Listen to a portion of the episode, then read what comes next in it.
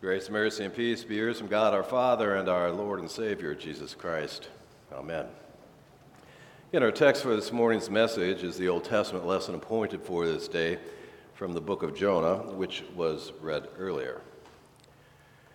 Brothers and sisters in Christ, usually there are three Bible readings appointed for each Sunday of the year. Uh, the church has been doing that for hundreds of years. It's, it's called the pericope. Now, when choosing a text to preach on, I usually peruse those three readings until I get to one where I get a sense where I'm feeling it. Well, when it comes to the epistle lesson this morning from 1 Corinthians, I'm definitely not feeling it. Starts out saying this From now on, those who have wives should live as if they had none. Yeah, no. Not even going to touch that. Now, the other two readings are presumably more palatable. They talk about God's call for his people to preach his message and then God's people's response. The gospel lesson has the disciples immediately responding in the affirmative to Jesus' call to discipleship. Jonah, not so much. Uh, he went fishing for an excuse to not go. Apparently, he wasn't ready at one point in time. In fact, if you look at where he was before our text, you find him in the belly of a big fish. You see, God had called uh, Jonah to proclaim his message to the city of Nineveh. And Jonah's response? Well, he ran away and tried to hide. Uh, apparently, he wasn't ready.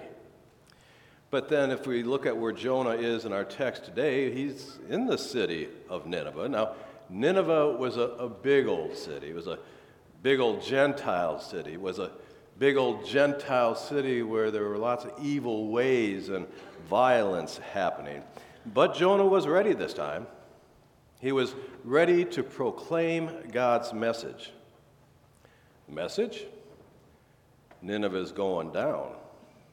Now, apparently, that message struck a nerve, perhaps even a repentant nerve, because Nineveh's king decreed that the people give up their evil ways and their violence. And true to form, God had compassion. What we have here is a classic picture of law and gospel, condemnation and salvation. That is God's message. And he got through to Jonah to proclaim that message. Now, has God gotten through to you and me? Here we are. Now, are we ready?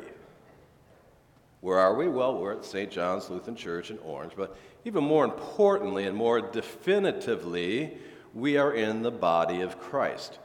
That's where we are. Now, how do we get here? Well, we got here as a result of God's message being proclaimed to us.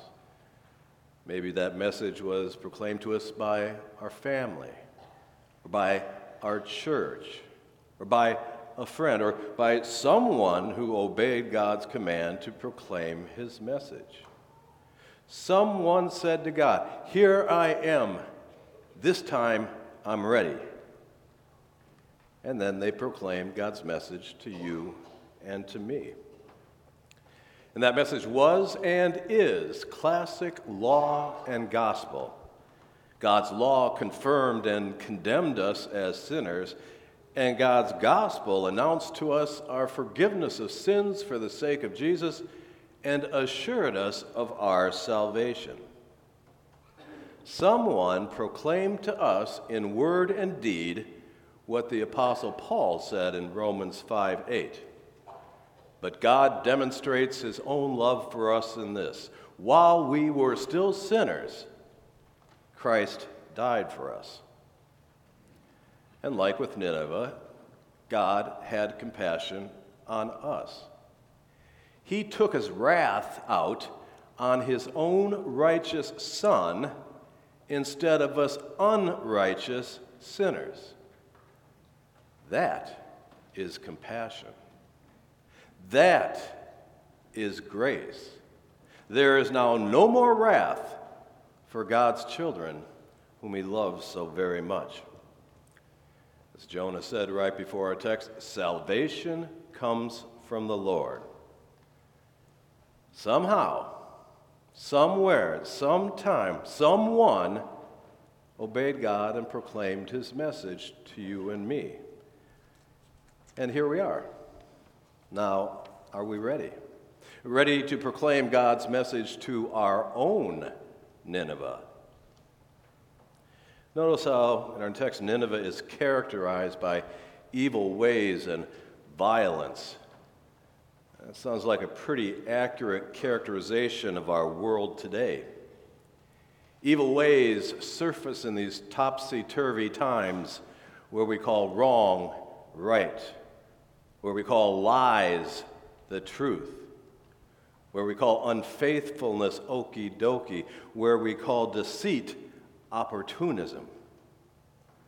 Yes, our world is saturated with evil ways. Nor is our world immune to violence. We have kids killing kids in schools. We have terrorists killing innocent people all over the world. We have violence in the streets and abuse in the home. Yes, our world is victimized by violence. And yet, our world is the Nineveh to whom we are to proclaim God's message. And we are ready. We are ready because the Holy Spirit has made us ready. He has made us ready through faith. See, faith turns a listening ear to God's word and God's command. Faith means we're ready to hear and obey. Besides, faith can't keep secrets. It's kind of like kids. Have you ever seen kids try to keep a secret? Thanks to my kids, I knew what I was getting every year for Christmas well in advance. Well, we're all God's kids through faith, and we just can't keep His message a secret. So go tell it on a mountain, or in your home, or at your work, or wherever God places you. Robert Kolb, one of our church's theologians, made this statement Christ sends all disciples to fix his judgment on those who reject him so that they might repent. He sends all believers to announce his peace as they forgive the sins of the repentant in his name. We are just like Jonah. God calls each one of us to proclaim his message. And through faith, we hear and obey. The message, classic law and gospel. Now, our Lutheran confessions define the substance of this message like this The law is properly a divine doctrine which teaches what is right and pleasing to God and reproves everything that is sin and contrary to God's will in these postmodern times, which are replete with relativism, we certainly need a clear proclamation of God's objective law. But even more importantly, we need a clear proclamation of God's objective gospel. So our Lutheran confessions continue.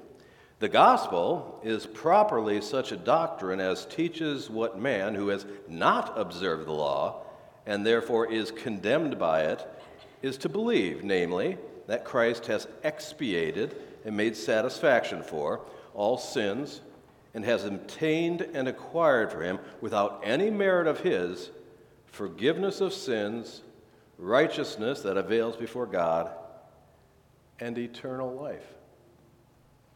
Put another way, I am trusting thee, Lord Jesus, trusting only thee trusting thee for full salvation, great and free.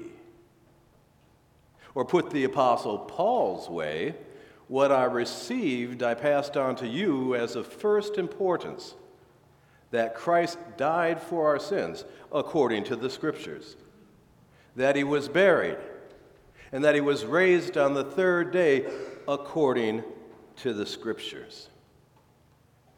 That's the message. Now, how do we proclaim this message? Just be yourself. You're a child of God. Just be what God has made you.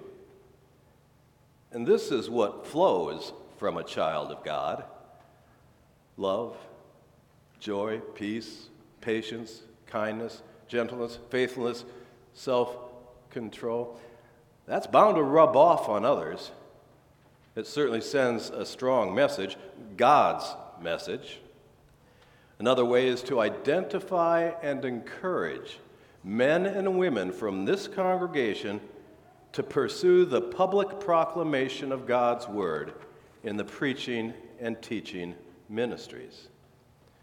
Apostle Paul reminds us in Romans chapter 10 how then can they call on the one they have not believed in?